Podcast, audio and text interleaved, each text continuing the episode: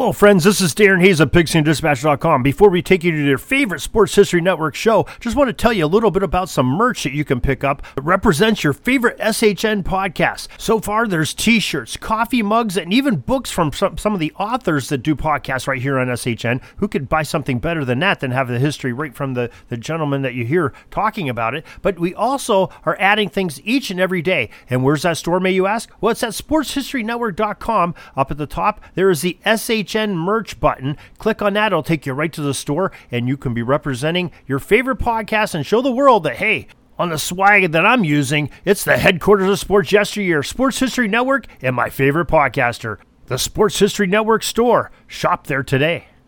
This podcast is part of the Sports History Network, your headquarters for the yesteryear of your favorite sport. You can learn more at sportshistorynetwork.com. Hello, sports fans, and welcome to another edition of Yesterday Sports on the Sports History Network. Today's podcast is titled The Weightlifting Career of an Average Joe, and that would be me. I competed in Olympic weightlifting for eight years, and then I competed in powerlifting for eight years. But I was never what you would say uh, an, an elite lifter. I never uh, competed on a national level. I never came anywhere close to qualifying for the Olympic trials or anything like that. So the first time I witnessed weightlifting was on the television show Wide World of Sports. Many of you who are my age will remember this show. This show aired on ABC from 1961 to 1998. I can't recall the exact year, maybe 1971, 1972, but it was sometime during the early 1970s that I watched Vasily Alexeyev break another world record the clean jerk. Alexeyev was a member of the Soviet Union weightlifting team and the most famous lifter at that time. In 1970, he became the first man to clean and jerk 500 pounds.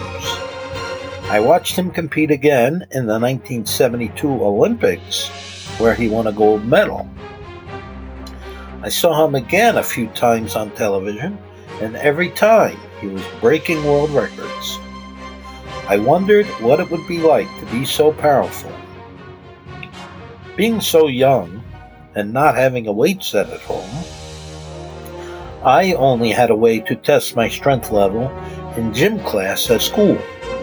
The gym teacher would have us do push ups, sit ups, pull ups, and chin ups, and I was usually at or near the top in these events. I was around 12 or 13 when my mother brought home a 110 pound weight set she had purchased at a garage sale.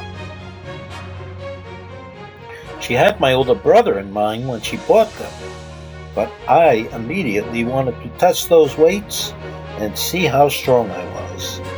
I was also playing a lot of football then and knew that lifting weights would help me add some muscle and gain some weight. I started doing some clean and jerks in my basement, and it took only a short time before I could lift the 110 pound weight set overhead. My mom, who loved going to garage sales, came home with more weights for me. Soon, friends and other kids from the neighborhood joined me in the basement for clean and jerk competitions. None of us knew anything about technique. We would fling the weight up to our shoulders and push the weight overhead. I found that I could lift more than the other kids my age, and sometimes even more than the older kids. During this time, a man from our neighborhood who would go out early in the morning and drive around town to see what people were putting out by the curb for garbage collection day, started bringing me sports magazines. Among these magazines were some bodybuilding magazines.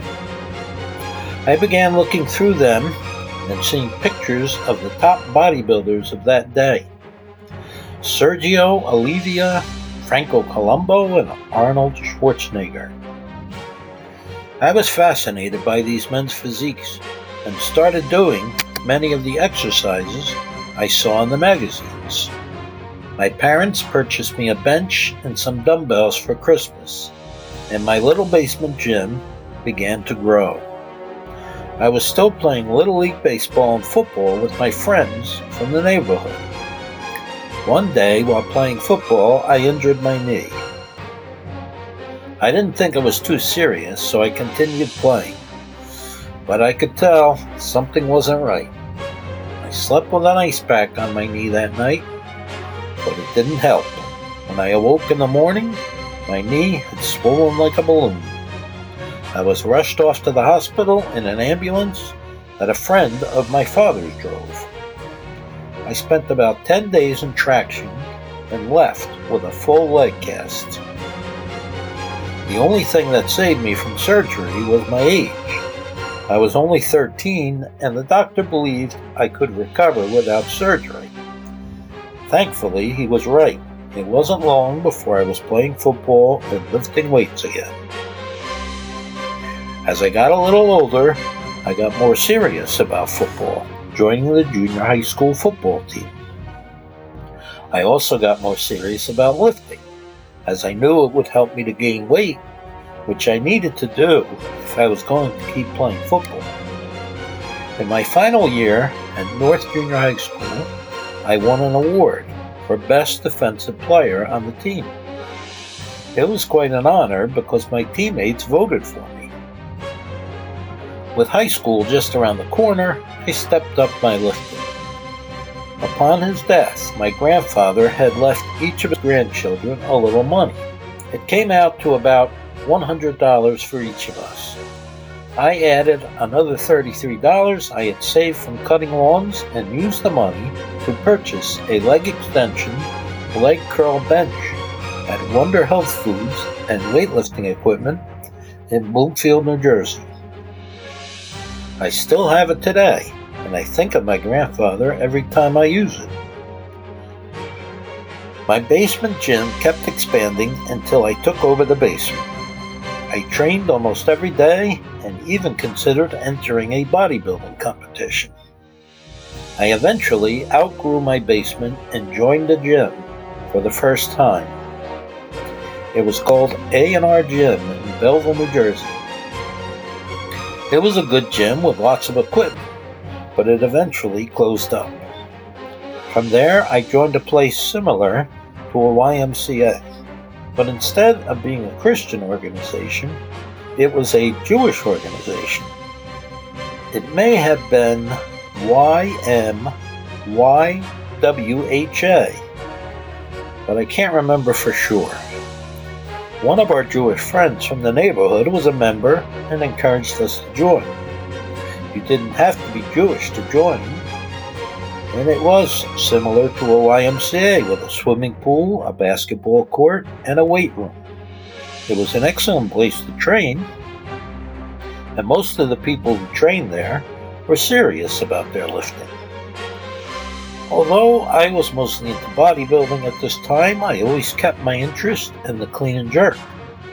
I eventually managed to lift 200 pounds over my head in my basement, even though I knew very little about proper technique. My older cousin was into Olympic weightlifting and took me to a couple of contests to watch. One was the 1979 Senior National Championships at Ice World in Totowa, New Jersey. Ice World held some major figure skating competitions as well as some boxing events. The lifting was interesting, but I still wasn't ready to switch from bodybuilding to Olympic weightlifting. One of my friends from school had made the switch and he encouraged me to join Giordano's Gym in Belleville, New Jersey. Bob Giordano and his brother are the owners, and Bob made the 1980 Olympic team. It wasn't a big gym, but it was big enough to have a section for Olympic lifting and an area for bodybuilding. So I signed up for a membership and saw many of the same lifters I had seen a year before at the Senior Nationals. These were top level lifters, some of whom had won national championships and competed in the Olympics. I was getting more interested, but I still wasn't ready to leave bodybuilding behind just yet. Okay, that will conclude part one of our podcast. I hope that you enjoyed it, and I hope you will join me again next week for part two. Till then, take care and God. This podcast is part of the Sports History Network, your headquarters for the yesteryear of your favorite sport. You can learn more at sportshistorynetwork.com. Hey there, sports history fan. This is Arnie Chapman, aka the Football History Dude, and I wanted to thank you for stopping by to listen to another episode here on the Sports History Network. Our podcasters are passionate about uncovering and sharing sports stories from yesteryear. And if you didn't know it already, we have over 30 shows across the network covering all sorts of sports history topics. In fact, here's a glimpse into one of our awesome podcasts here on the network. This is Mark Morthier, and if you're a sports history fan like me, tune in and hear me talk about some great sports moments of the past. Growing up during the 1970s, I got to watch some of the most iconic moments in sports history. Hank Aaron breaking Babe Ruth's home run record. Willis Reed limping out of the locker room in Game 7 of the NBA Finals at Madison Square Garden as the fans erupted with a thunderous ovation. The 1980 Miracle on Ice as Team USA defeated the powerful Soviet Union in the Olympics. Listen every Tuesday on Yesterday's Sports. How about that? I bet you're super hyped to go listen to that new podcast, right? Well, to learn about this show and all the other podcasts on the network, head over to sportshistorynetwork.com forward slash podcast. Again, that's sportshistorynetwork.com forward slash podcast. Head over there today to find your next favorite sports history podcast.